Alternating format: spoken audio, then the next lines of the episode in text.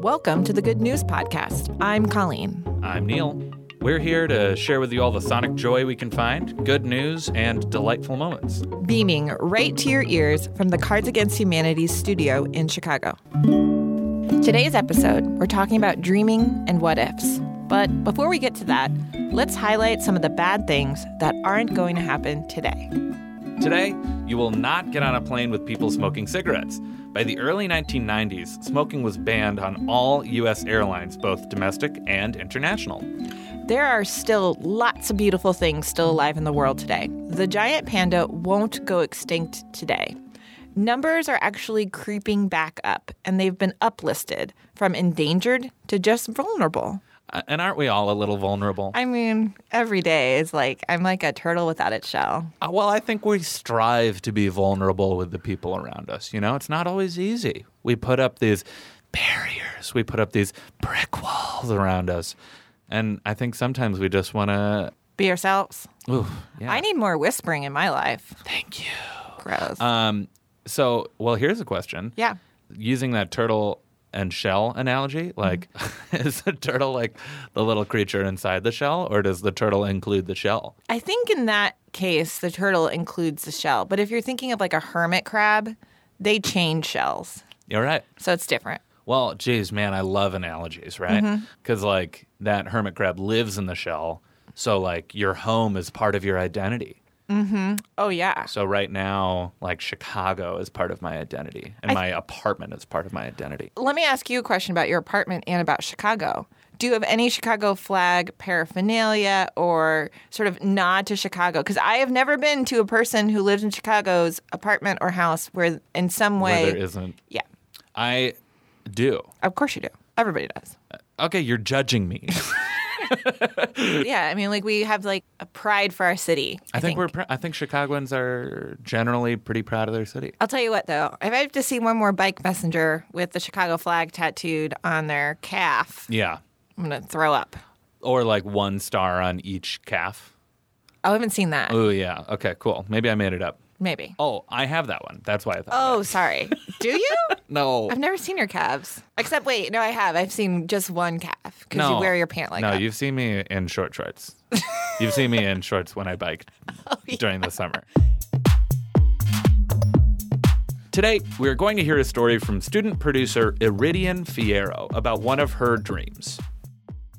Good morning, angels. Good morning, Charlie. Charlie's Angels was my favorite movie in the world when I was a child. Sure, I had my Hawaiian roller coaster fave that was Lilo and Stitch. But Charlie's Angels was badass. Being a Power Ranger didn't seem like an obtainable career, but somehow, being a top secret spy for a random guy named Charlie did. These three women were smart, athletic. They climbed on the side of buildings and clung to the sides of helicopters that flew over an ocean. Yeah, I could do that. I was going to be an angel until I discovered World Wrestling Entertainment, the WWE. My dad sat in the living room yelling and cheering, so I visited him and sat down on the couch. Match after match, I had no idea what the point was. These guys were beating each other up, and my dad loved it. He began to explain who these men were and who the bad guys were. The bad guys? There were bad guys fighting? We had to cheer for the good guys. This was exciting.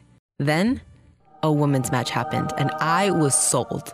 If I wasn't going to be an angel, then I was gonna be a wrestler. Wrestling was so theatrical, and I loved it. It was extra. People would walk into the ring with the theme song, decorated in gear and sparkling tights, and people would cheer for them. They had the spotlight on them. After the bell rung, people would get their daylights knocked out. Soon I was addicted and I learned every wrestler's name and all of their entrance music. I learned their finishing moves and I practiced my entrance in the living room. I'm pretty sure my entrance was to be Gasolina by Daddy Yankee and it was going to be amazing. Yeah, I can see it now. Ladies and gentlemen, please welcome to the ring from Chicago, Illinois, Iridian. I just didn't have any idea where to start. If I did, I can honestly say that maybe I wouldn't have come to college. That maybe college wouldn't have been an option because I would have just enrolled in a wrestling academy. I wanted to be an entertainer, someone who hyped up a crowd, someone who people rooted for, a badass. My mom wanted me to be an immigration lawyer. She's a dream killer. Immigration lawyers don't even body slam people onto tables. But like I said, as I grew up, WWE never left my heart. The excitement and entertainment was something that I loved. But because I did choose to go to college, how was I going to get to the WWE? Well, I started a wrestling podcast. I interview wrestlers already. I go to all wrestling events, and hopefully my knowledge will pay off of WWE. I consume so much wrestling during the week, it's insane. On Mondays, Monday Night Raw is three hours. On Tuesdays, SmackDown Live is two hours. NXT is one hour. Total Divas is one hour. Actual pay-per-view can be two, Blogs three hours. that I read, every Twitter account that I follow, all the books that I'm reading, all the Bellas is one hour. podcasts that I'm listening to. That's a lot of wrestling. And I hope it's enough to one day put me inside a wrestling ring, or at least keep me ringside. Just in case, does anyone know where I can send an application to be a Charlie's Angel? Just for backup, of course. This story came to the Good News podcast through a partnership with Columbia College, right here in Chicago. This is my kind of town. Chicago is my kind of town. Chicago is my kind Thanks for listening. Do you have good news? Great. Or maybe you want to tell us a joke or an idea? Also great. Email us at goodnews at cardsagainsthumanity.com. Or leave us a voicemail at 773 217 0156. You can also tweet us at the Good News Pod. Most of our music is by Poddington Bear. Same place, same time, Monday.